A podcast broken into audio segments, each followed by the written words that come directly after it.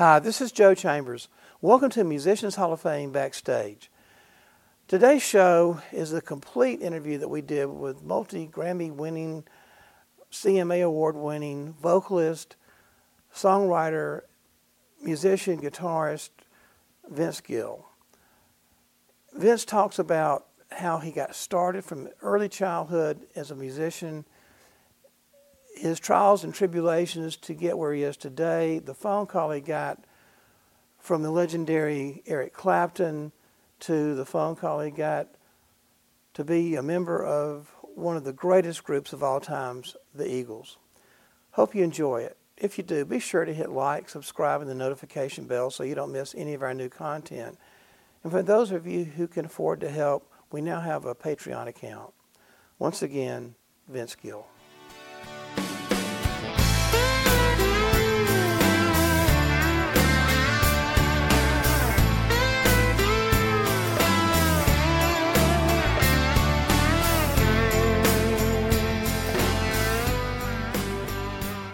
Welcome back to Musicians Hall of Fame with the great Vince Gill.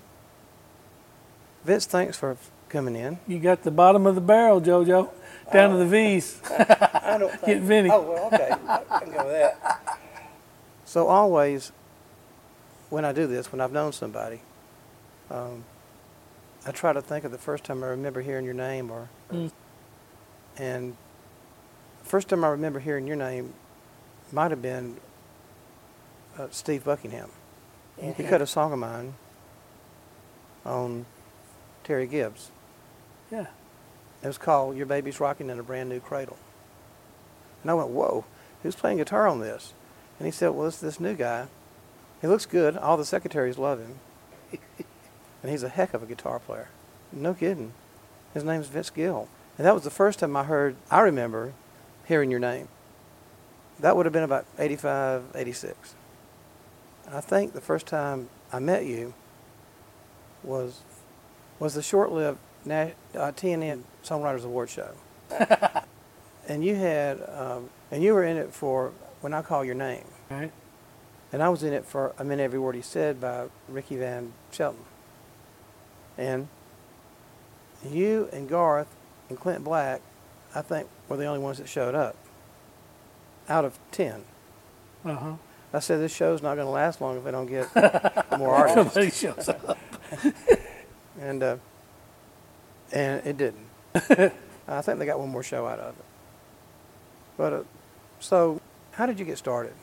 Well, just like most people, you know, I think that I had a, I had a love for it from as far back as I can remember. Um, my father played a little bit. My mother played the harmonica for about two songs, then she'd run out of breath. She was done, and my grandmother was a really pretty accomplished piano player back in Oklahoma City, in, in a little town called Yukon, Oklahoma, and um, so I was always around music. My big brother played a little bit. They all loved records. They played records and played music. And I have pictures of me um, with a guitar, sleeping with a guitar on a, on a sofa when I was probably two years old. You know, and my arm was around this guitar. So I don't remember ever not playing. You know, and the crazy thing is, is I was crazy enough to try. You know, and uh, the first place I think I ever played in front of people was in grade school second grade, fourth grade, fifth grade. I can't remember what, what grade it was, but I went over and they let me play the House of the Rising Sun. So I'm playing a song about a house of ill repute in grade school, and I knew the die was cast, and I was meant to be a heathen musician for the rest of my life. That was a great song. Yeah, it was a great song. And I was too young to know what the hell it meant. I didn't know what it meant either. I just knew that I learned A minor, C, D, F. Uh, but I still love the song. I still love the animals. So what happened next? Well, I um, I played all through those those young years. I, I played. I took violin lessons for a few years in grade school. Took some piano lessons from a little old woman down the street that was. Uh, the, the house kind of smelled like mothballs, so it wasn't much fun taking my piano lessons. So I kind of cut those two things out and kind of steered myself more towards the guitar and played in little bands, little rock bands in school, and we played the dances and the mixes like like a lot of folks do. And then when I was probably a sophomore, um, I got involved in bluegrass, and I really loved bluegrass. I never knew much about it, and and joined a young band uh, called the Bluegrass Review, and they were there were some pretty really great players, you know, for teenage kids, and they were the hot shot players around the area, and they folded me in and kind of learned helped me learn about bluegrass and and that led to another band I was in called Mountain Smoke in high school, and that led to my first record, which was about 1974, I think. And uh, we made a record, and, and lo and behold, somebody played it on the radio, and and so I'm still in high school, and I'm getting, you know, this song's kind of a, a local hit of, of, of sorts, you know, and and I'm getting paid to be playing these joints, and, and, and the die was cast. I I knew I didn't want to go to college. You know, I never even applied to a school, never even looked to a school. My father was a lawyer, so I didn't know how, how well that was going to go over when I told him I wasn't going to go to college. But I never got any grief from my folks for, for living my dream. Did you have kind of that thing you did when you heard the song on the radio? Oh my! I went nuts. I went nuts. It was a old John Stewart song called "July You're a Woman." We did it kind of bluegrassy with a banjo and stuff, and I played banjo on it. And and I was on I-40. I can take you to the spot in Oklahoma City. You know, I'm still in high school, and and I'm listening to the radio, and they started playing it one day, and I'm like, I'm on my CB radio screaming at people. So they're playing our record on the on, on the radio, you know, and truckers were coming back. Sounds good, kid, you know, whatever, and and I'll never forget it, you know, and, and to this day. I still don't like to leave the car and get out of the car if one of my songs is playing on the radio. I like sitting there till it's done. Still feels good. Steve Wariner said he was he, pulled into the uh, road over on Dickerson Road. And the windows were down, and this girl, this his song was on the radio. He wanted to scream out, "That's me! That's me!" but you know, Steve, he he wouldn't do it. Too good a guy. Yeah. So, kind of what happened between that and Pure Prairie League? I, um, you know, once again, I got out of high school. I was average student, you know, uh, public high school, and just, you know, got by, middle of the road, C student, occasional B, but um, I just knew what I wanted to do. So I didn't really apply myself too much to, to high school. And played some sports, things like that, normal. And then I finished high school, and this group from Louisville called the Bluegrass Alliance called and, and uh, asked me if I would be interested in. There was a position that opened up. They needed a lead singer, guitar player, and I said, "Sure, I'll come." That was a band that uh, was the the band that Sam Bush and all those guys were in before they started Newgrass Revival. There was a real neat history of great musicians, bluegrass musicians that went through the Bluegrass Alliance training ground, so to speak. You know, and uh, Tony Rice was one of them. And, Wow. Sam and all those guys were members of the Bluegrass Alliance. Dan Crary, great flat picking guitar player that went out west and started playing with Byron Berline. And so I went and did that for about a year in Louisville, Kentucky. I moved, you know, I just got in my van and put all my stuff in there and had the courage to drive somewhere I'd never been before. I'd never been to Kentucky. And I found a place to live with one of the guys in the band that rented a room from this other musician that had a nice house and rented rooms to musicians. And I got a room in the attic for 15 bucks a month. And away I went. so did, I, I didn't even ask you this. What kind of guitar did you have when you first started? I had a Martin. I had a Martin D41 when I left home. I mean, I had a, a 335, Gibson 335 that was uh, my Christmas when I was 10. That was my first guitar. That was a great way to start. Pretty good start, yeah. And, and uh, so I had this 1971 Martin D20, D41 and I moved to Kentucky. And the first gig I played when I got there was at some festival, and this guy had an old herringbone, had a 1942 D28 herringbone.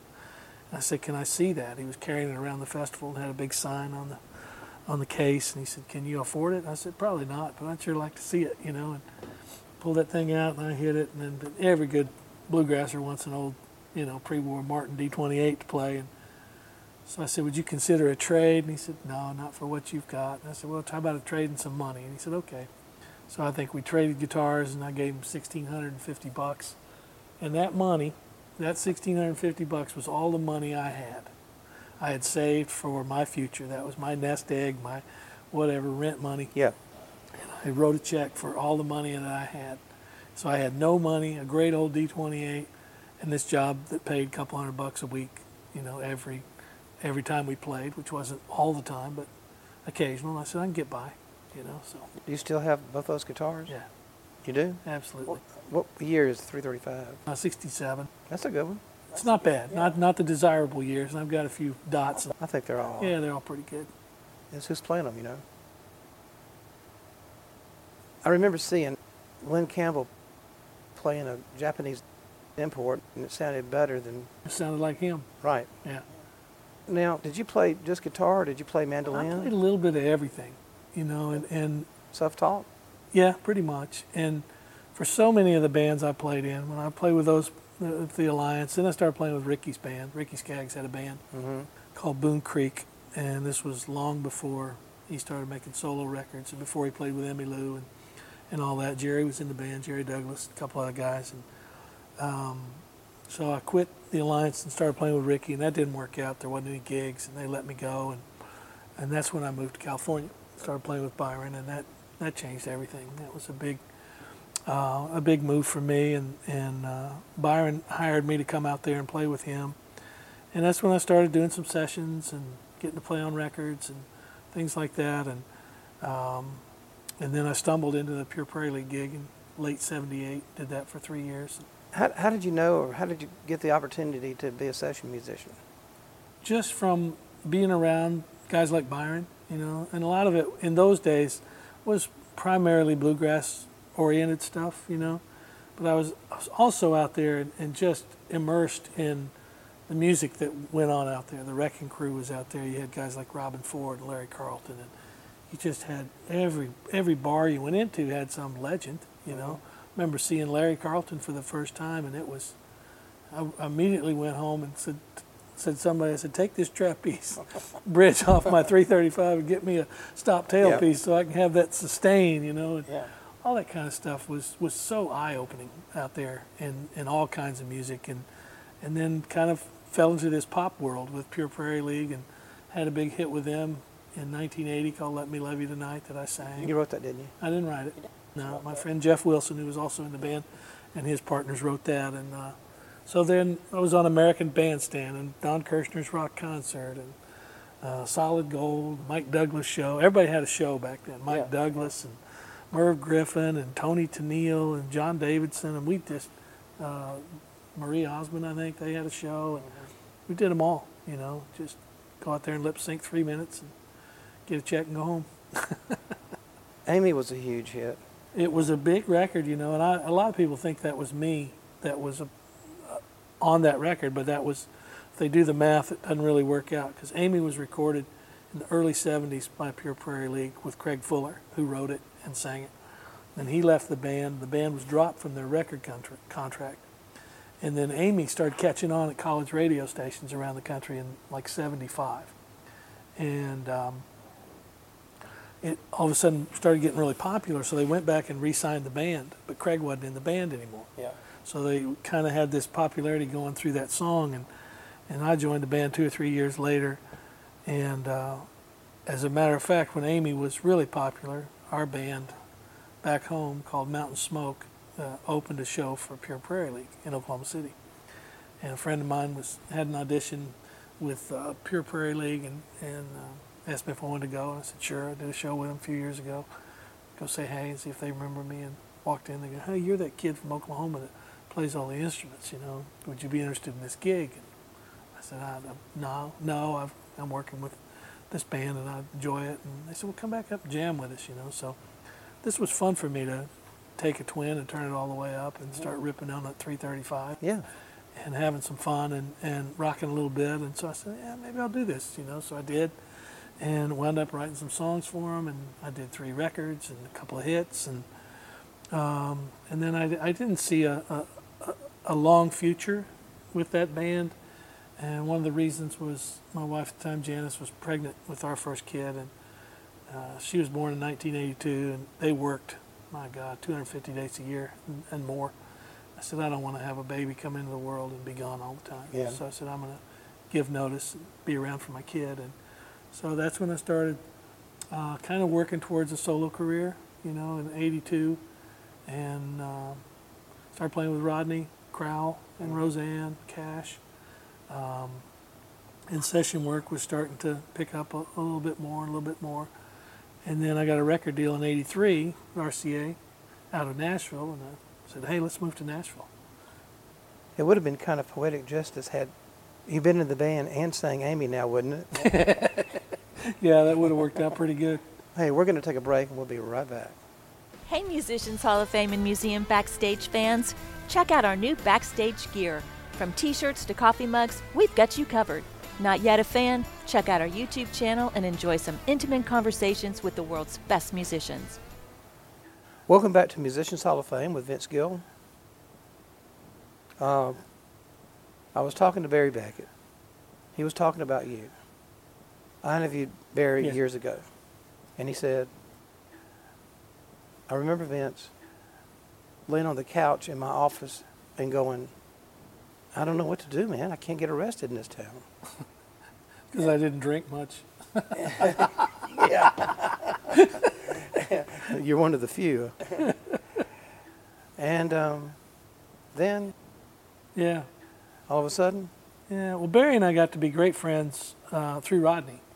Uh, playing and singing on Rodney's records, Barry was always around that, that crew of people, and we traveled some together, and and um, and also Barry was producing other acts and getting me to play and sing on some of that stuff, and so we'd become very close. And I'd you know I'd had several things happen with the records I'd made at RCA, nothing happened. You know, we kept trying something different, trying something different, different producer, and and and then Barry and I were great friends. And they suggested, "Why don't you go in with Barry?" And I said, "Okay." You know, so what happened was I was going in and playing Barry's songs, and he w- wasn't responding to them. You know, and and I finally, after a few meetings, I said, "Barry," I said, I, I, I said, "I'm puzzled." I said, "I'm playing you some songs, you know, and." um, and I, I you, you don't respond. You know, I don't know, I- and I don't know if you're, if you don't like them and you don't want to say you don't like them, I can take it if you don't. And, and he said, well, he said that's the problem. I do like them. I said, well, I don't understand. He said, well, I wasn't supposed to tell you this, but RCA said because of your past with none of your songs really cracking the code, they said I couldn't record any of your songs. And he says, That's my problem. Um, I like your songs way better than, than this stuff that we're getting. And, and whatever we're getting is, and he says, So I don't know what to do. And I said, Well, so I don't either. you know, I sure don't. And he, he looked at me and he said, You know what? The hell with them. I'm going to cut your songs because they're better. And uh, when I when I call your name was in that batch, Never Knew Lonely was in that batch, and so I, I had some good songs, and um, uh, so we we cut five or six things, and and RCA didn't respond, and said, well, we n- nothing really floating our boat. they passed on when I call your name. no, they didn't. I didn't get to when I call your name, but Never Knew Lonely was one of the hits that I'd had from that first record, and um, they just said it just sounds like what what we're used to from you, and so I said, well, let me go. I said, let me go try something else. And Joe was one of my best friends and still is, Galante to this day. He said, I don't want to let you go. He said, I believe in you. I said, I know you do. You're my friend, and this isn't about any of that. I said, but let me try something else. You know, he said, okay. And he did. And so then the lucky thing was when I Call Your Name was, was on that next record I made with Tony, Tony Brown. And here's the best part about When I Call Your Name being such a big hit was we called Beckett, you know, late at night and said, hey, will you come? We need a piano intro. You know, we need something cool on this, this, this song we're working on. He said, okay. So he comes over at one or two in the morning and plays this completely uh, just identifiable intro to when I call your name. It's like when you hear behind closed doors or something like that. You you know what Pig played was something that that really identifies a record, and he did that. And the song all of a sudden had had that identity right off the bat. And so fast forward a while later, that song had become a hit, and we had a big party for it, and we invited Barry. And, and Barry came came up to me with a big bear hug, like you know only Barry could do, and he said, "Man," he said, congratulations. I, we've all believed in you for so long. It's so cool to finally see. And blah, blah, blah. I said, by the way, he goes, who's playing piano on When I Call Your Name? And I said, are you serious? He goes, yeah. Mm-hmm. I said, well, you are. He goes, I am? I said, yeah. You came in about 2 in the morning and played that solo and the intro and da da da. He goes, oh, well, no wonder I liked it. And you know what? He was telling the truth. He, did was. remember he didn't that. remember it. I mean, he's doing, you know, producing all day long and all night long and mixing and doing sessions in between. And that's totally fine. I know. I- interviewed so many guys. I said, "Did you play on?" I don't know. I don't remember. And they don't. When you play, I mean, you know, you know. I remember when I first started doing this, I was talking to the original A Team guys. I thought maybe I thought they were kind of kind of pulling my leg. Well, I, I played on about ten thousand sessions, mm-hmm. and you multiply, and they were doing three or four songs a session. Thirty to forty thousand songs in a lifetime. Kind of unreal. Unreal. So, how did you learn how to write? Just trial and error, you know, and, and, and it took a while. That was that was kind of the last thing to come along. Did you have a mentor that kind of, Well, I had a lot of mentors, you know. I mean, that taught you how to write? not so much taught me, but just by by example, you know. And I think that it's it's like anything else. It takes repetition. It takes writing a hundred bad songs to get a good one, and writing another hundred songs to get a second good one, and and the ratio of great songs is is is pretty small, mm-hmm. you know. And and and I was I was just you know, people were would respond to my singing, people would respond to my playing, but the songs weren't as good. You know, that's a fair assessment, and I agree with them. And it took a long time for those to kind of find their way through, and, and it was kind of the last thing in line that that uh, that got going, you know, and then started to work. And uh, I was just quick to settle. I was quick to, um, you know, not dig a little bit deeper. And, and now I'm all I'm just editing all the time, you know, and, and finding well that word. You know, Guy Clark was a great example of every word matters. And the, uh, Well, you know, it does. Yeah. And and you kind of go, if it's not telling this story and it's not helping, get it out. Mm-hmm. You know, and it's the same thing with playing. It's the same thing with singing. When you're young, you're you're like a rabbit. You know, you just I got to show you all this stuff I know. You know, and I got that lesson early on as a player. You know, one of the first sessions was sat down, played my part, and played my solo, and somebody on the talk back said, "That was good. Let's try it again. This time, just play me half of what you know." Yeah. I said, oh, okay, point taken. And it's interesting over the last 45 years, you know, I've worked on 1,000 artist records in my career and something I'm proud of because that's what I wanted to do more, way more so than be an artist.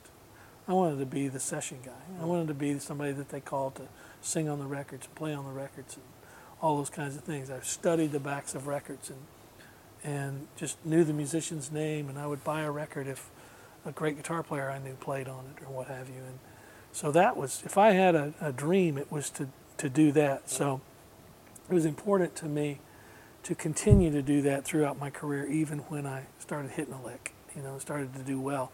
Because, well, you don't have to do that anymore. I go, I'm doing it because I love it. Yeah. And so I still do it. I do it all the time. You know, James Pankow lives here now. Oh, okay. You know? And uh, we were walking through the museum and we walked past this piano I got from Caribou. And he goes, You know, Elton John really, really liked our horn section. Actually, he asked me to write the horns to one of the songs. And then they didn't put my name on it, but he wrote the horns for Don't Let the Sun Go Down on Me. Oh, really? Yeah. You know, Amy recorded a bunch of records out at Caribou. Yeah. I bet a lot of her records were used that piano too. Yeah. It was, uh, well, I got one that was in the studio, and I've got one that was in the uh, Chief Ouray cabin, which was, that's where the bigger Yeah. stars. I never got to go there. How did your life change when I Call Your Name came out? Because that was a huge, huge, huge record. Yeah, I don't, you know, It was Song of the Year, wasn't it? yeah, it won everything. You know, it did great, but I don't know that, um, I don't know that anything about it changed me. You know, all the everything around it changed because of it. Everything was was then, you know, you're welcomed into the club, Yeah. so to speak. And radio was more willing to play your next record, Right. and, and it started a nice uh, long bunch of years of having a bunch of really successful records and selling a bunch of records and the best time in life you could have ever hoped to have had a had a hot hot streak, you know. But it it it's still it all it's all felt the same at every point when I was making the first record in 1974 I was trying to do just do the best that I had at Mhm. the time and, and and to this day I'm still trying to sing the best that I can, play the best that I can, write the best song that I can. So I don't uh, I've never I've never let the results kind of be the end all to what I think I've accomplished, you know, because even in all that stretch of of amazing success, I feel better about my artistry now than I than I did then. Yeah, well, you feel like you've improved, right? I do. I feel like I'm a better player, a better singer, and a better songwriter. I love that about you when you they asked you why'd you join the Time Jumpers. You said I want to be a better musician. I was like, wow, More well-rounded, learn something. yeah, You know, I, I never. Some advice I got early on was never be the best musician in the band. You'll never learn anything. yeah, and and that's proven to be true. You know, in that you'll get in a situation. I, I've been in a few situations where I was in over my head. You know, and and it it forced me to really to bear down. You know, and a few things that I thought I don't know if I can hang. You know, and just be patient enough and work hard enough to find your way in, and and it all worked out. But that's just, you know, I got to know what possible situation could you have been in? plenty, Really, plenty, sure. I wouldn't have thought that. Yeah, I um, two that come to mind. One was playing with Sting. They had a TV show for a while where two artists would get together. It's called Crossroads, hmm and and you'd sing each other's songs. And so they they asked me to do it a lot of times, but the the artist they always asked me to pair up with never made enough sense. Yeah, And they said Sting. I go, that sounds great. He's a musician. He sings high, writes his own songs. That's that that could be something. Then I started going, oh, his music's pretty complicated. You know, it's a little over my head, but it made me bear down and go down in there and find a way to contribute. You know, maybe not note for note or any of that kind of stuff, but found my way that I play and sing to interpret what he had done, and it forced me to to go down a road that I hadn't really been down hmm you know, was a great uh, example of that. And then another example that I always talk about was I was asked to be a part of a Brian Wilson tribute about 18 years ago in New York City, and, and uh, so they said we'd like you to sing uh, "Warmth of the Sun," which I kind of knew a little bit, beautiful song, and then they said we'd also like you to sing "Surfs Up," and so I like the Beach Boys, but I'm not an aficionado of the Beach Boys. I didn't know that song. And I said, okay, thinking it was Surfs Up, baby, everybody's, right. you know, something like that. And I figured they'd want you to do something up tempo with the ballad, you know. And then I got Surfs Up and I put it on. I, my eyes got really big. And I said, what? This is like a classical piece. yeah, This is deep. This is this is way. This is all the way over my head. Yeah. I can't even touch the bottom here. I called my manager Larry and I said, "Man, I can't do this song. It's it's way out of." I, he said, "No, just just take some time with it." You know, I called. Uh, who was doing the Phil Ramone maybe doing the was head of the music for it? I called him. I said, "Dude, I I don't know if I cut this. You know, because it's got stupid range and, Yeah. and melodic and all this stuff." And and he said, "Man, just live with it a little bit. See if you can do it. It'd be cool." And so part of it was uh, done with uh, David Crosby and Jimmy Webb. So Wow. the three of us were going to do this, and I of course had all the falsetto, stupid, crazy. You know, they they had this little these little parts in the middle that didn't didn't test them too hard. And so I remember going into rehearsal, and I was I was scared to death. You know, and I'm in there with David Crosby and Jimmy Webb, and we're at rehearsal, and and I nailed it. I just nailed it the first time through. And David Crosby looks at me and goes, "F yeah. I mean, he, he's one of the greatest singers. I mean, one of my all-time favorites.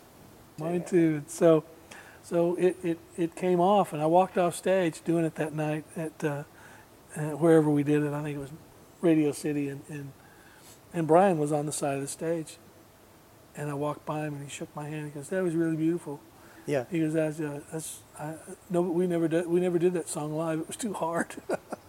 Man, I said, thanks a lot. I, I saw him sitting at the piano in the sand at his house, just him by himself. It was great, just that. yeah, His stuff's so haunting, you know. it's genius. You know. Yeah. all that to say was, yeah, there's plenty of times where, you know, I may not look like it because I'm, you know, pretty, you know, I like to be funny off the cuff and kind of silly sometimes and all that. But there are times that I'm petrified, you know. Did- have, have you ever felt like you made it? Made it? Yeah. Yeah, I'm, I felt like I made it when I could pay the rent. When I was 18 years old. Yeah. That's a great answer. You know, I did. Yeah. You know, and and it, it it it was more about the caliber of people I was playing with. That was more of how I would choose to define making it. You know, because I was in the world of bluegrass and I was playing with some of the very best musicians that bluegrass has ever produced. Mhm. You know, and so as as each step unfolded, I felt, you know, everybody said, you know, why'd you quit Pure Prairie League and start playing with Rodney? I go, the band was better. With Larry Londin, Emory Gordy, Tony Brown, Hank, and Albert, and guys like that, and uh, Richard Bennett, and, and I said, this is a caliber of musician that is, I'm gonna, I'm gonna benefit from this because they're better. There's nothing wrong with somebody being better than you, you know.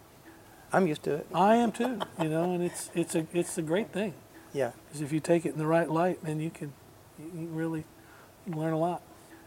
I tell you what, you you you destroyed me when you, you so kindly. Anytime we've asked you, you you were at our first award show. You sang a lot of stuff for us. You did. Uh, Scotty Moore wanted you to induct him out of everybody. Who do you want us to call? I'd like Vince Gill. Ah, that's and, sweet. um, That's sweet. I'll call him and see, you know. And you did. And then, and um, we had the Wrecking Crew that year in. You got up and sang with Larry Knechtel, and you did Bridge Over Troubled Great Water. thrills of my life. One of them. And that was, That was the original. That was the guy that played on it. You know, yeah. crazy fun. And you nailed it. And I mean, it, it, it was great. I kept, I was like, he's got the release this as a single, you know. And so, and some people, we didn't do it because we didn't have the rights to it, you know. Yeah. Um, we did a five camera shoot on it, but, but we never have released any of it because we can't afford the, Sure. you know, Yeah. all the publishing rights and all that sure. stuff. But somebody put it on YouTube, and every time I see it, I'm like, man, that's just Yeah. That that was a that, that's a that's a highlight. You know, there are times that you just kind of go, that was a that was a great moment in time right there, getting to do that. You know, and anytime you you- know, anytime you're around the the great heroes of this music, you know, and that's that's how I am. I feel like a musician. I don't feel like a star. I never felt like a star. I felt like I wanted to be thought of as a fellow musician, and so to get to do some of those things with the people that created them uh, once in a while was pretty awesome. you, you did it again for us this past in 19. You came out and sang with the with the Nashville. I call the new A team. I know some people Oh, don't yeah. like that term, but the players. Yeah, Uh, they played on some of your records and everybody else's too, and that was great. yeah. I mean, so many of those guys go so far back with me. You know, I mean, I met Hobbs when I moved when I was 19 in California, Right. playing my first sessions were, were with John, Yeah. And and uh, and then Michael was in uh, Rodney's band, early '80s. They had the band called the Nerve, and Eddie Eddie Bayers. You know, all of them were.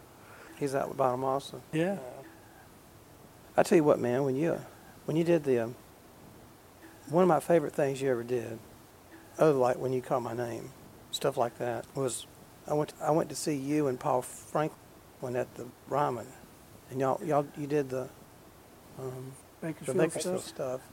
I mean, when you were doing together again, I about flipped. It was just like I was like, why can't we have music like that again? Uh, we've still got it. On radio. Yeah, I know. Well, it's it's getting played every now and then somewhere. That was that was tremendous. That was fun for me. You know, I was for a long time. I was. It's interesting how I've been. You mentioned Scotty Moore, and I was just as drawn to Scotty Moore and his playing as I was Elvis. And I was just as drawn to Don Rich when I watched Buck Owens. Mhm. Uh, you know, and it it's on down the line. You know, it's it's uh, it's kind of how I've always been wired. Well, you're saying the same thing that Keith Richards did. He said, everybody wanted to be Elvis. I wanted to be Scotty. Yeah.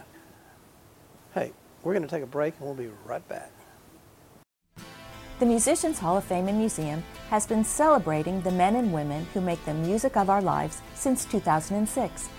The Musicians Hall of Fame is the one and only museum in the world that honors the musicians that played on the greatest recordings of all time. It's a music city, huh? It's, uh, I mean, where else are you going to get the cats, all the cats that are in this room?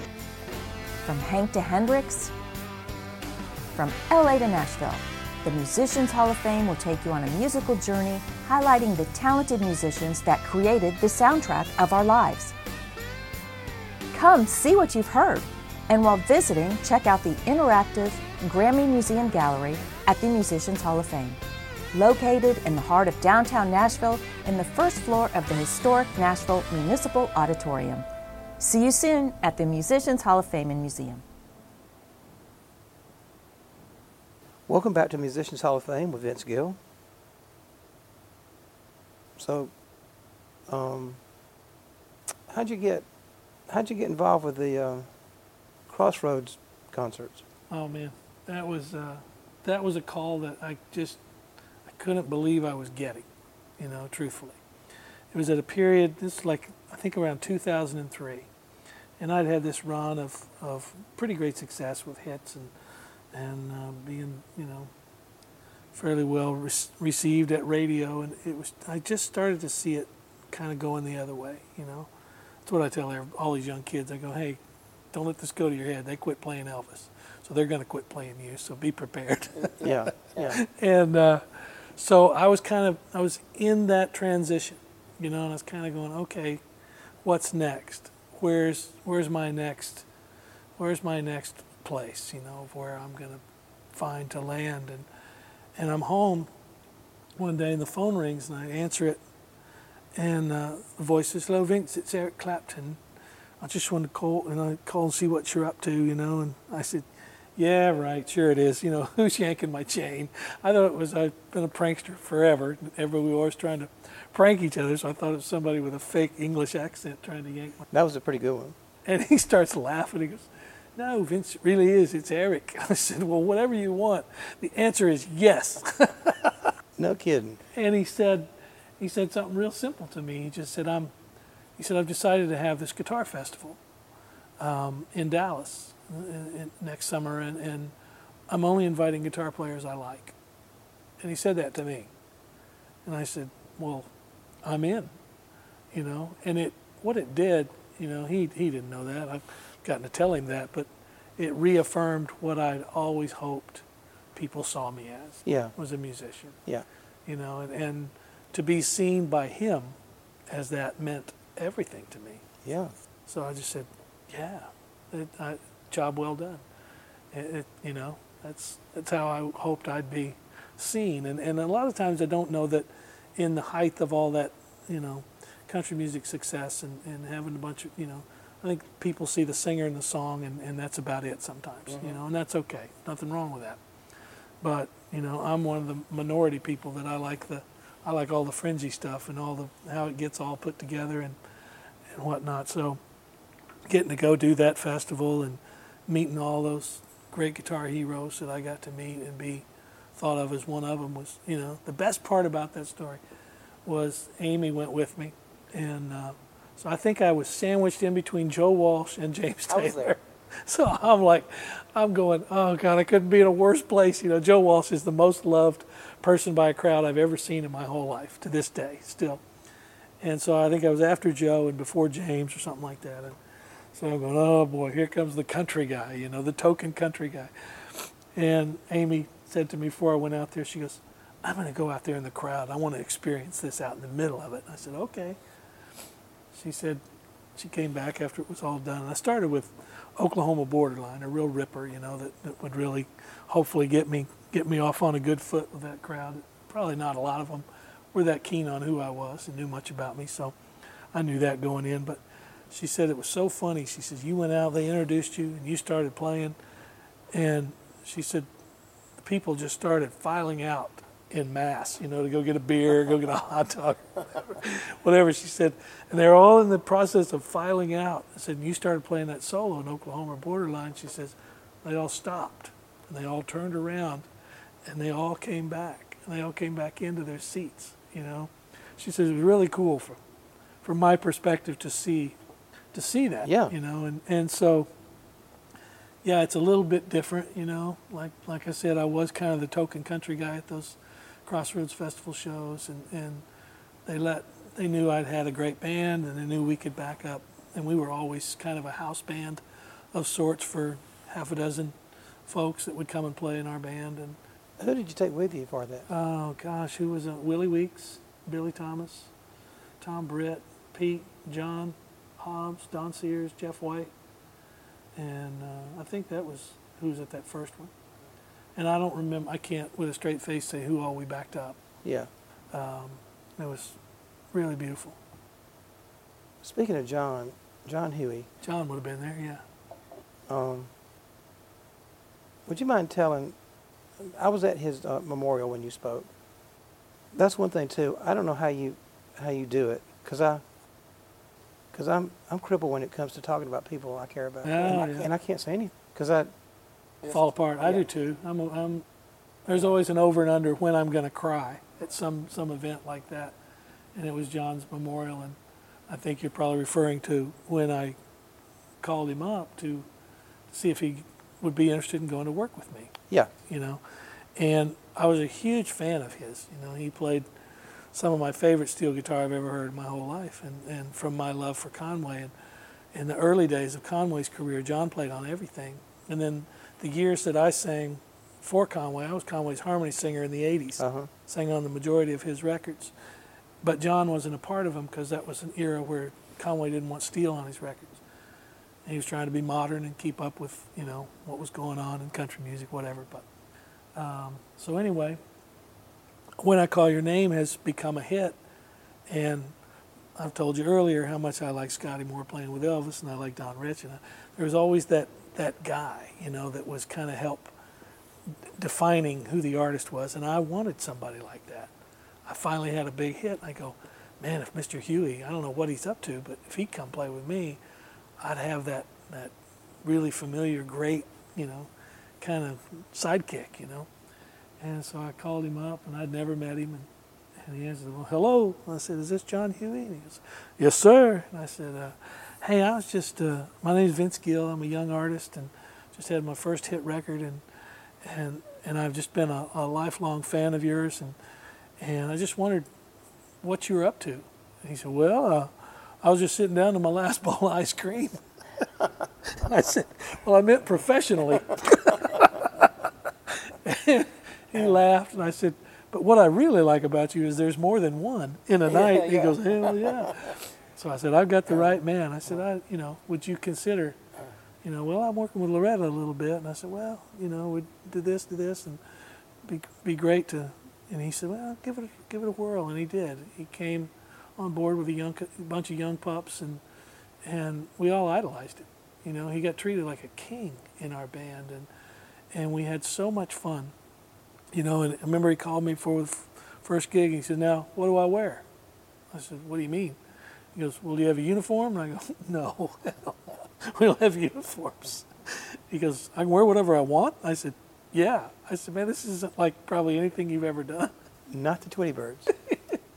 He said, "Okay, great." You know, so he loved it. He really enjoyed it because it was, you know, a lot of freedom. And those, when he first went with us, what I remember most was all of our gigs were with Conway. We were opening for Conway and George. I was playing with George Jones and Conway Twitty in between because George demanded to go first and Conway demanded to close. And so I was one idiot with one hit song in between these two legends, but had Mr. Hughey there, and he loved it because he he was getting to be treated like like royalty, right.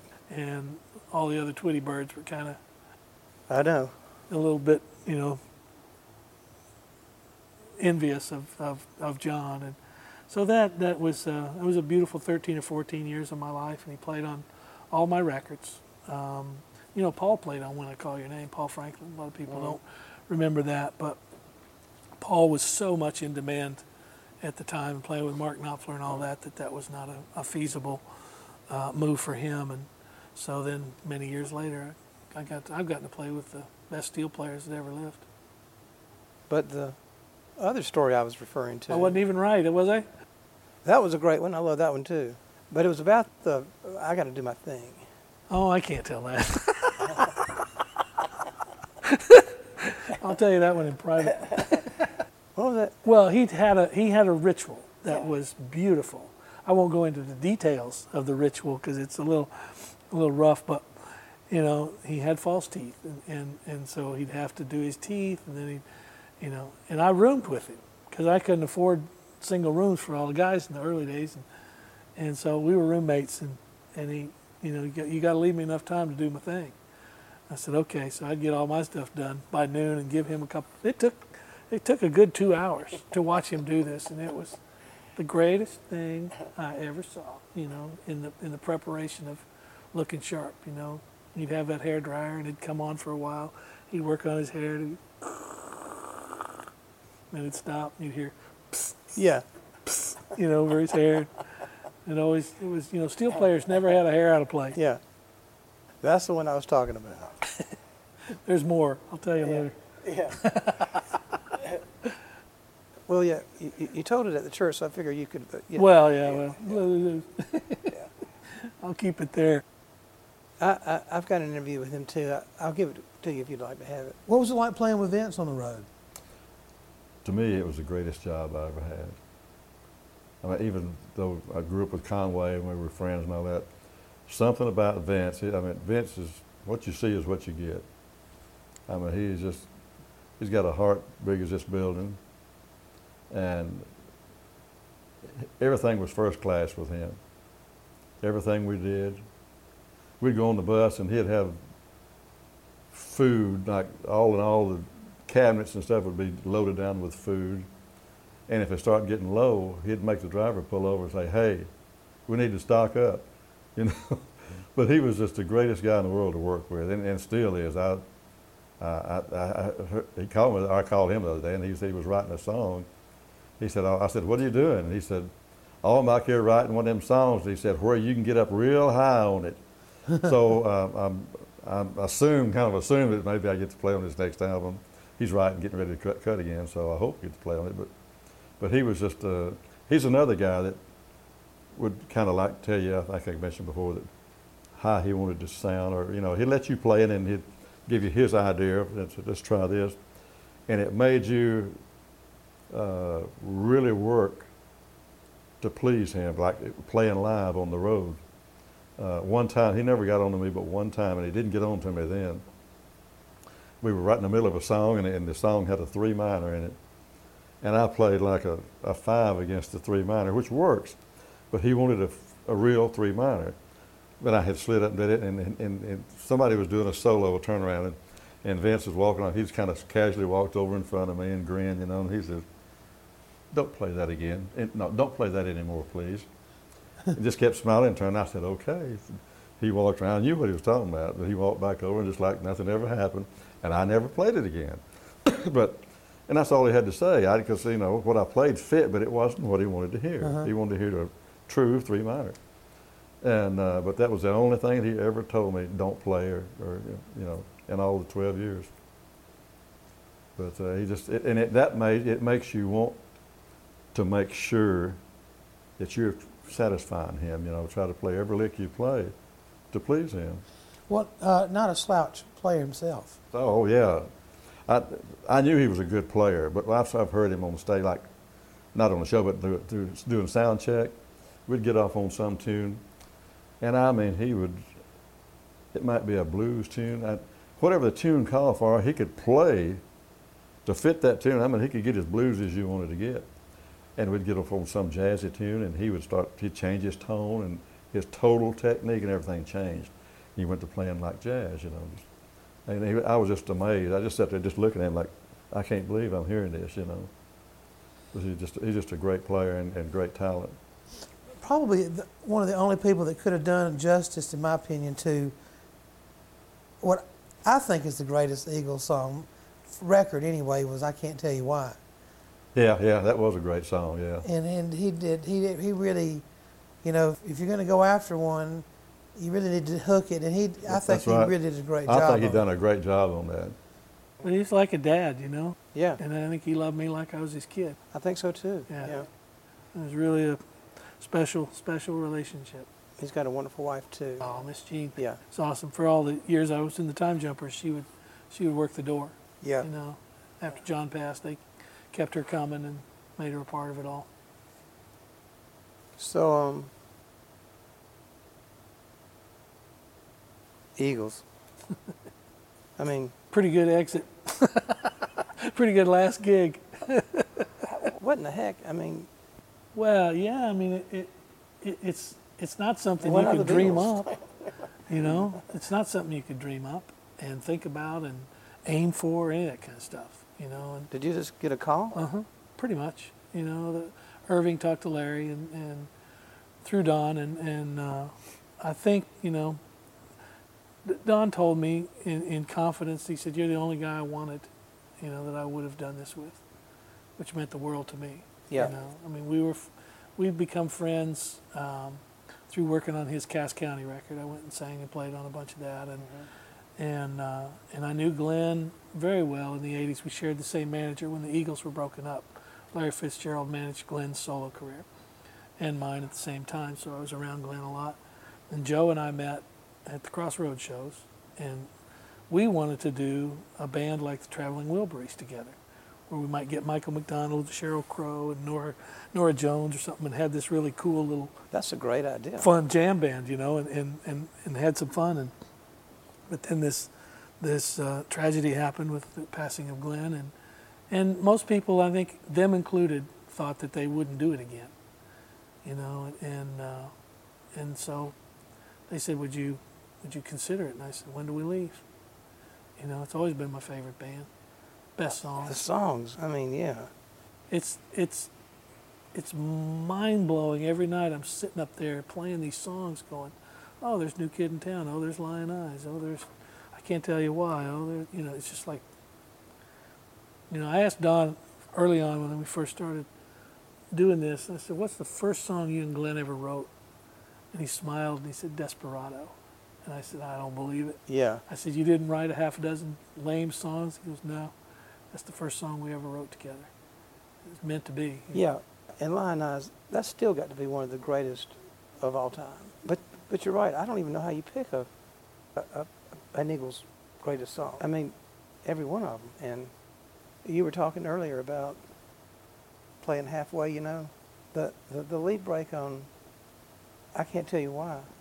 It's tremendous. uh, But most anybody could play it almost. You know. Well, I think that's a, a, a, that's a, a great mystery that everybody thinks some of this stuff is so hard. But you look back at some of the greatest records ever made, and the reason they're they're great is a lot of people could play them. yeah.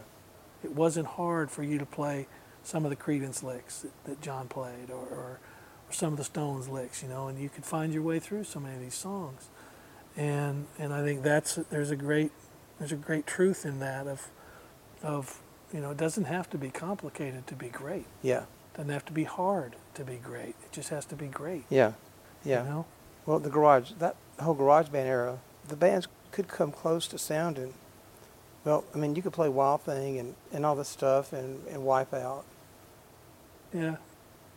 Getting back to the Eagles, to me, it's like you got you got Lennon and McCartney, and and Tom Petty and Mike Campbell. I think are got to be at, there at the very Yeah. top, and and then Glenn and, and Don. No And- question. And, he's, I love his his lyrics. Yep. And uh, um, one of my all-time favorite songs was "Boys of Summer." I'm like, "Ah, this is great. And then I find out, oh, it's Mike Campbell and Don Henley. How can you go wrong, you know? So are you are you writing with them any? No, I don't. I don't foresee any of that happening. I think they they probably. take something in and say, hey, what do you think? I might at some point with Don say, "Hey, I got this idea. I. You interested?" Well, you know, I'm I'm uh, I'm certainly not gonna go. I, I've I've been wise in Yeah, knowing when and when not to speak. yeah. we all great when I saw you here. It works, you know. It's it's different and it's not as good as the original. You know, I don't sing like Glenn and don't pretend to, and and you know, and that's the thing. You know, I, I try to. I see a lot of people making negative comments about me being in that band. It, so it's not it's not going to be the Eagles without Glenn, I, I get it. You know, it's my favorite band too. I don't want to I don't want to hear me sing "New Kid in Town," but the the other option is not possible. Right, right. So I'm just trying to, you know, do my part to, to keep some great songs afloat, you know, and keep them going. Let me tell you, I learned something, just my little self here. You don't listen to what people say on the internet or whatever Nah. because they're out there, you know? I know. Yes, so. It's good and bad, you know. That's the that's the key to life is never believe the good stuff they say about you or the bad stuff. Well, you can believe the good stuff. I'm telling you. And I appreciate your helping us. Sure. We did the very when we did our grand opening. You were there, matter of fact, and you said then. I, Neil Young said the same thing. I'm happiest not being a rock star, but being in the pocket with Duck and the guys in the back, and, uh, and you said pretty much the same thing. I appreciate you coming and giving up your time today and everything, and, and everything else you've done. Uh, you, you're a good guy. Well, right back at you. You've been a good friend to all the all the musicians that don't get the the love and credit they deserve. Appreciate it. Thank y'all for watching, and catch us next time on Musicians Hall of Fame Backstage.